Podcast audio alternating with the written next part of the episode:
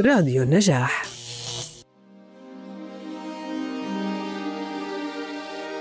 الشافي. يشفيك بسبب ويشفيك بأضعف سبب ويشفيك بأغرب سبب ويشفيك بما يرى أنه ليس بسبب ويشفيك بلا سبب. هل رضتك الأوجاع وأتعبتك الآلام وأشعرك المرض أن الحياة رمادية اللون؟ هل كرهت مراجعة الأطباء وتعبت من السير في ممرات المستشفيات؟ واختلطت في عقلك أسماء العيادات بتواريخ المراجعات بأوجه المرضى؟ اذا ما رأيك أن أطلعك على شيء يغسل روحك من أوصابها وأتعابها؟ إنه اسم الله الشافي. اسمح لنفسك المنهكه أن تلتقط أنفاسها قليلا لتقرأ عن هذا الاسم الرحيم. هذا الاسم الذي ستعلم. بعد أن تتفيأ ظلاله مقدار حاجتك إليه ومقدار بعدك عنه أيضا. لا مرض بعد اليوم. الشافي من أسمائه سبحانه التي نحمده عليها.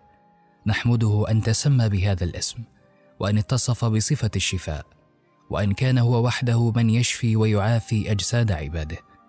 وهو اسم يفصح عن معناه ويعكس ظاهره خبايا باطنه. والشفاء متعلق بالمرض ولأن المرض في حياة الإنسان عرض متكرر الحدوث متنوع الآلام متعدد الأشكال لا تكاد تخلو منه نفس فمن شفي من مرض عينه شعر بصداع رأسه ثم إن سكن صداع رأسه آذته خشونة مفاصله فإن هدأت تلك الأوجاع أخذته الحمى فإن بردت الحمى ارتفعت التهاب القولون لديه فإن خفتت هجم عليه عصب الضرس. وهكذا لا يكاد يخلو يوم من ألم. فإن عمت العافية جسده نظر فإذا بأخيه يتأوه أو أمه تبكي أو ابنه يئن أو حبيبه يتألم. الحياة حقل أمراض وأوجاع وتنهدات. لذلك فقد سمى الله نفسه بالشافي لتسجد آلامك في محراب رحمته وتنكس أوجاعك رأسها عند عتبة قدرته. المرض فضيحة كبرى تبتلى بها غطرسة البشر.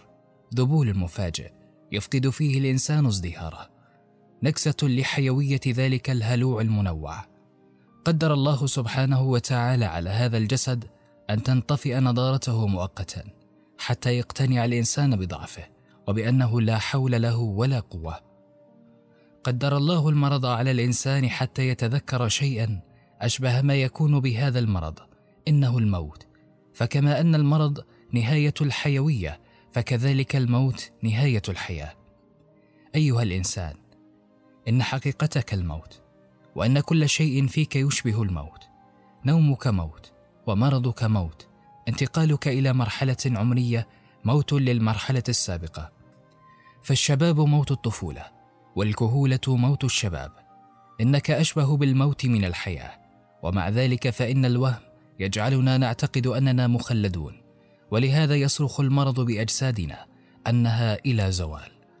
وبينما يستلقي ذلك الجسد المنهك على سرير المرض ينظر إلى الداخلين إليه والخارجين من عنده وهم يحملون على رؤوسهم تيجان الصحة والعافية. بينما يحدث ذلك تستيقظ في داخله ذكريات التراب فتعم كيانه نكهة المقبرة شعر بذلك أم لم يشعر. روحك وأنت مريض تكون في اجتماعات مغلقة مع الموتى وبدايات الانهيار الداخلي تنضح بها عيناك وشفتاك وارتجاف في أطرافك الباردة. ها هي الحياة التي في داخلك تلوح بكفيها مودعة أولئك الزائرين. ولما يأخذ المرض مداه وتنغسل أنت من الدنيا جيدا يأذن الشافي سبحانه للداء بالانصراف عن جسدك. ويأمر الصحة أن تعاود سيرتها الأولى. فإذا باللون الوردي يتصاعد على وجنتيك وتعود ابتسامة أذبلتها أيام رحضاء يشفيك بلا سبب لأنه الشافي يشفيك بسبب ويشفيك بأضعف سبب ويشفيك بأغرب سبب ويشفيك بما يرى أنه ليس بسبب ويشفيك بلا سبب.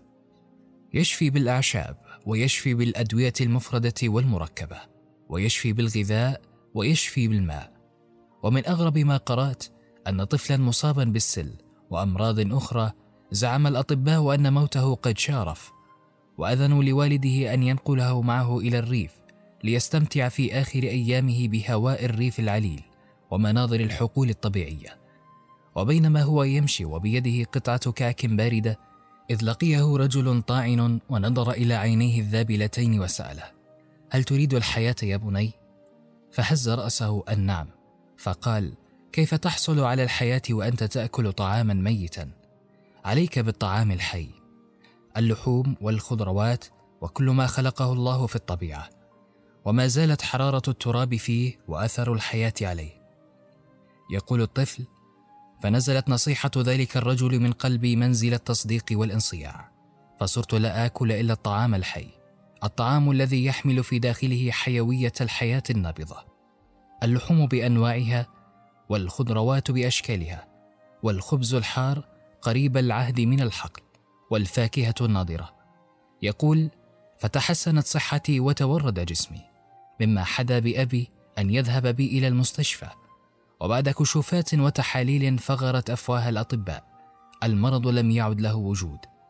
يحكي هذه القصة نفس الطفل بعد أن كبر وأصبح من أشهر المعالجين بالغذاء في العالم إنه جايلورد هاوزر في كتابه الغذاء يصنع المعجزات. نعم حكم عليه الأطباء بالموت ولكن ملك الملوك لم يحكم عليه بذلك. نعم أراد الأطباء أن تنتهي حياته في الريف. ولكن الله لم يرد ذلك. نعم عجز الأطباء عن علاجه ولكن الله لم يعجز ولن يعجز ولا يعجز. لا تدري من الذي أودع أسرار الشفاء في الخضروات واللحوم وغيرها من النباتات والأشياء التي في متناول أفقر رجال الدنيا؟ إنه الله الشافي سبحانه. فلعلك مصاب بمرض وأنت لا تدري وتأكل الطعام الذي فيه شفاؤك وأنت لا تدري. تمرض ويشفيك وأنت لم تعلم أصلا بمرضك ولا بشفائك. قد يضع سبحانه شفاءه في الماء وكلنا يحفظ ماء زمزم لما شرب له وهو طعام طعم وشفاء سقم وكم من مريض اضناه المرض فأدمن شرب الماء المبارك فبرؤ بإذن الله. ومن استعرض أحاديث الشفاء وجد كما كبيرا من الأدوية النبوية جمع بعضها ابن القيم في كتابه الطب النبوي.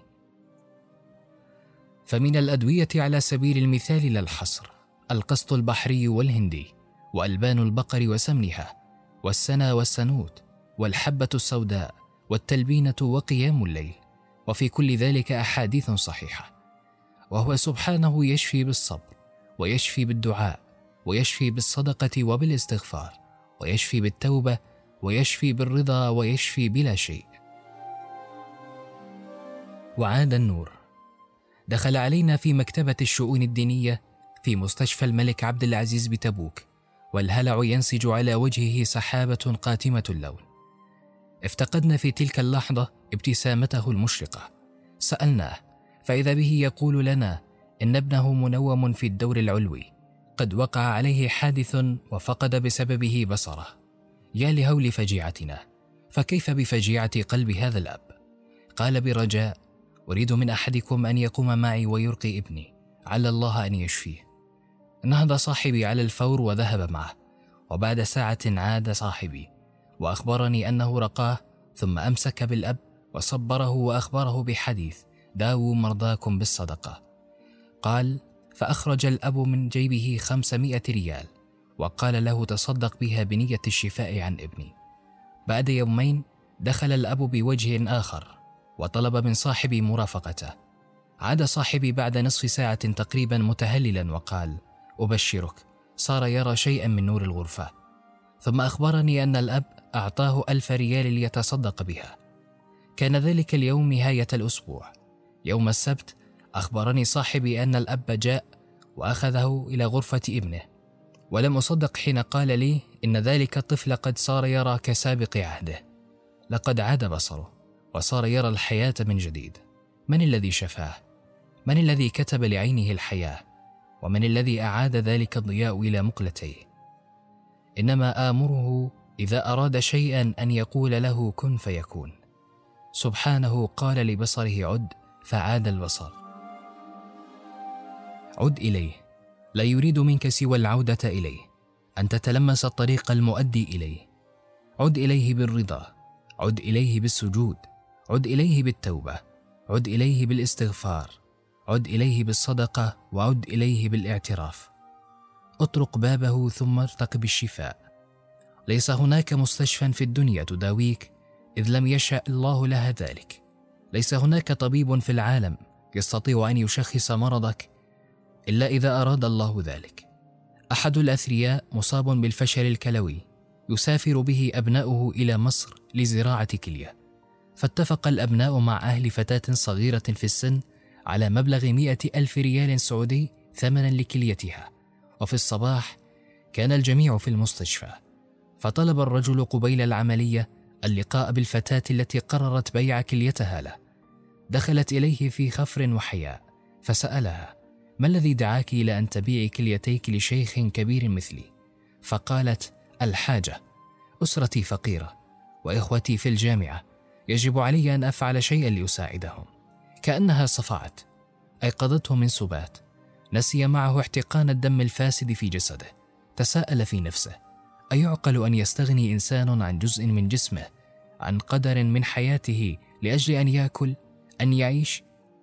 طلب على الفور أبناءه فلما دخلوا عليه أمرهم أن يعودوا به إلى السعودية فقد ألغى فكرة الزراعة وأخبرهم أن مبلغ المئة ألف صدقة منه للفتاة لا يأخذ منه ريالا.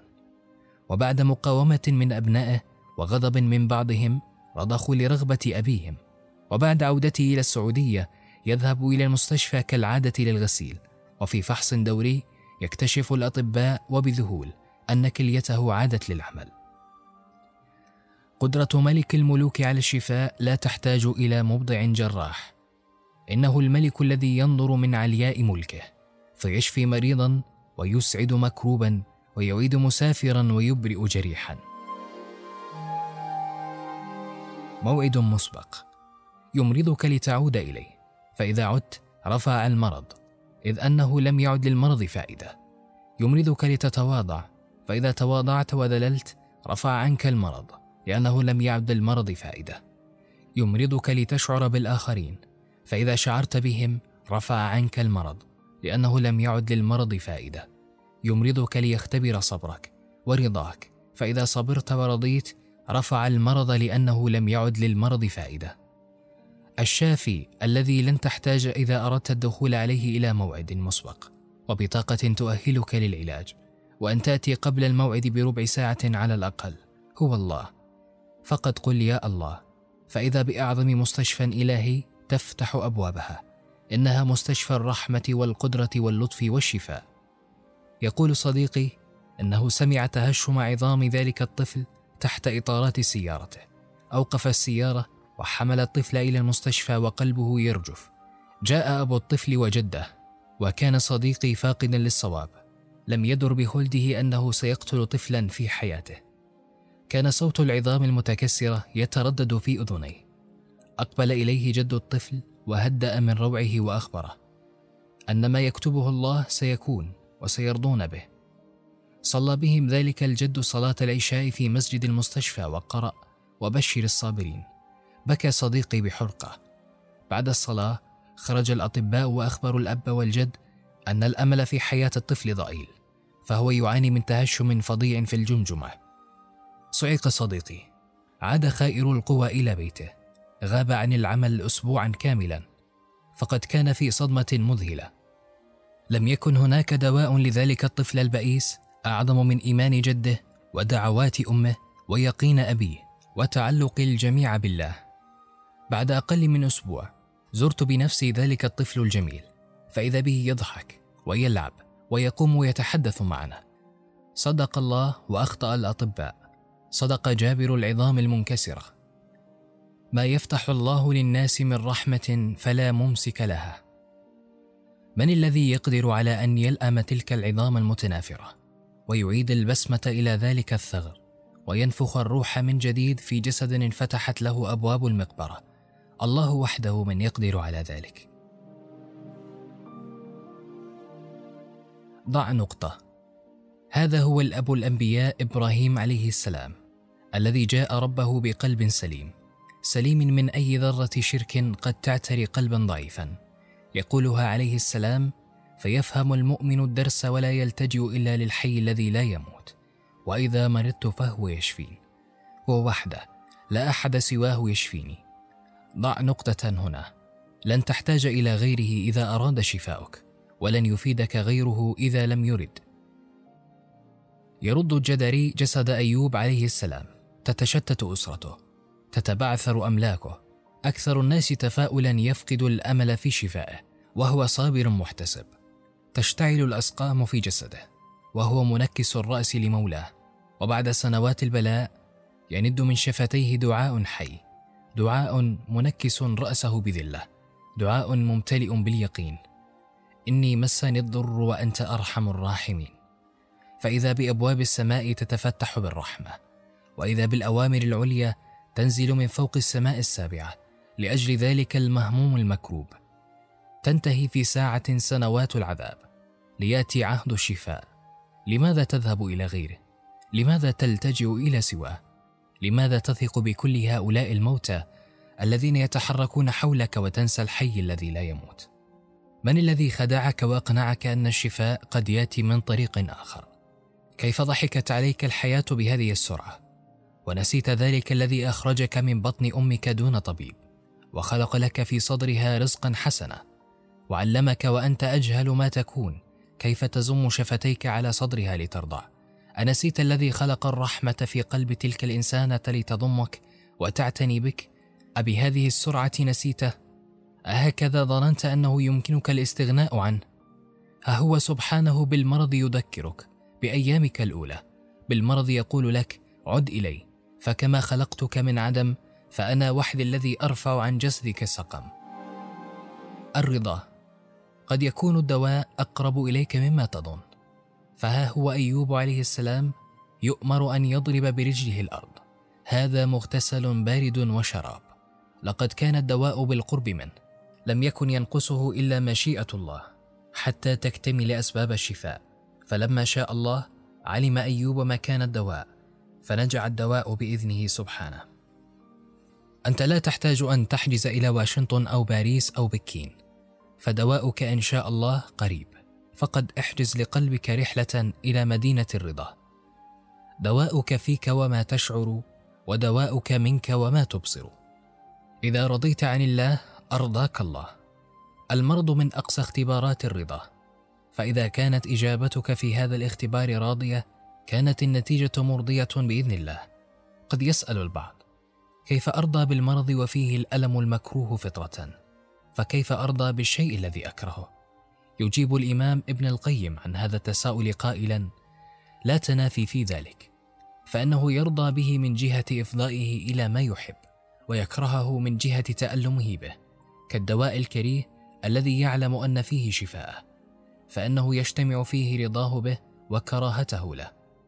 قل من بين آهاتك ما أمر به نبيك أمته أن تقول رضيت بالله ربا وبالإسلام دينا وبمحمد صلى الله عليه وسلم نبيا قلها بقلبك. بل روض قلبك على الرضوخ لمعناها. بل اغسله بها غسلا. فالرضا عن الله فرع عن الرضا بالله. وإذا رضيت به أرضاك. اجعل قلبك يتنفس الرضا. اجعله يتلذذ بالرضا ثم تأمل جسدك وسترى أمارات الشفاء تدب في نواحيه بإذن الله. اجمع يديك واتلو اسمه في دعائك ثم امسح على جسدك. يرجع سبحانه بتلك النفثة أشياء كانت على وشك المغادرة. اجعل المرض بداية عهد جديد تتعرف فيه إلى ربك من خلال اسمه الشافي. أنهار الذنوب. لقد مرضت كثيرا في حياتك. أليس كذلك؟ من شفاك؟ أليس الله؟ لماذا تظن أن هذا المرض بالذات يعجزه؟ هذا الظن وهذا الإحساس يستحق العقوبة منه وقد يكون مرضك عقوبة لاعتقادك المريض. انفض المرض عن قلبك اولا ثم التجئ بالشافي إلى الشافي يشفك كل هؤلاء المرضى في المستشفيات ينتظرون الإذن لهم بالشفاء من الشافي سبحانه. ليس هناك آهة إلا ويسمعها. ولا ألم إلا ويعلم موضعه ولا زفرة إلا ويرى نيرانها في الفؤاد. ثم إذا ما تم مراده ونزفت عبر آهاتك أنهار الذنوب أمر سبحانه العافية أن تعود. فإذا بك تمشي في أرض الله وقد اغتسلت من الذنوب. لأنه الرحيم يشفيك. لأنه العليم يشفيك. لأنه الحليم يشفيك.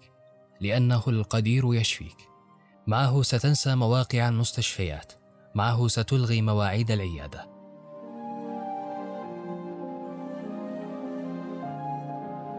ابني في غرفتك مستشفى جديدة اسمها السجادة. واعقد موعدا مع السجود. وسجل في قلبك اسما واحدا الشافي. اللهم يا شافي اكتب شفاءك ورحمتك لكل روح ضعيفة. ولكل جسد منهك. ولكل قلب متعب. إنك سميع الدعاء.